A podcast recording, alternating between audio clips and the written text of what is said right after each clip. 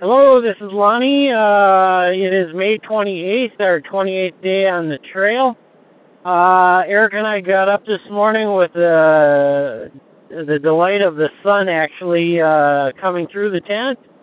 We got out, it was nice and sunny, and within an hour, a storm had kicked up and uh, blew in excess of uh, 35, maybe even gusting to 40 miles an hour by the end of the day.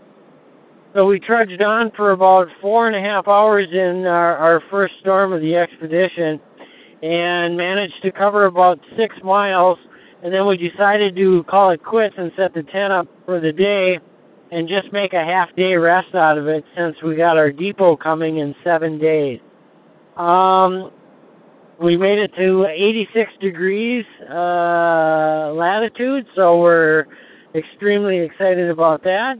And right now we're just uh, about ready to eat dinner and uh, try to get in some good sleep tonight. We're going to try to put in about oh 12 hours of sleep before we have to get up and do it all over again tomorrow. That's all for now. Over and out.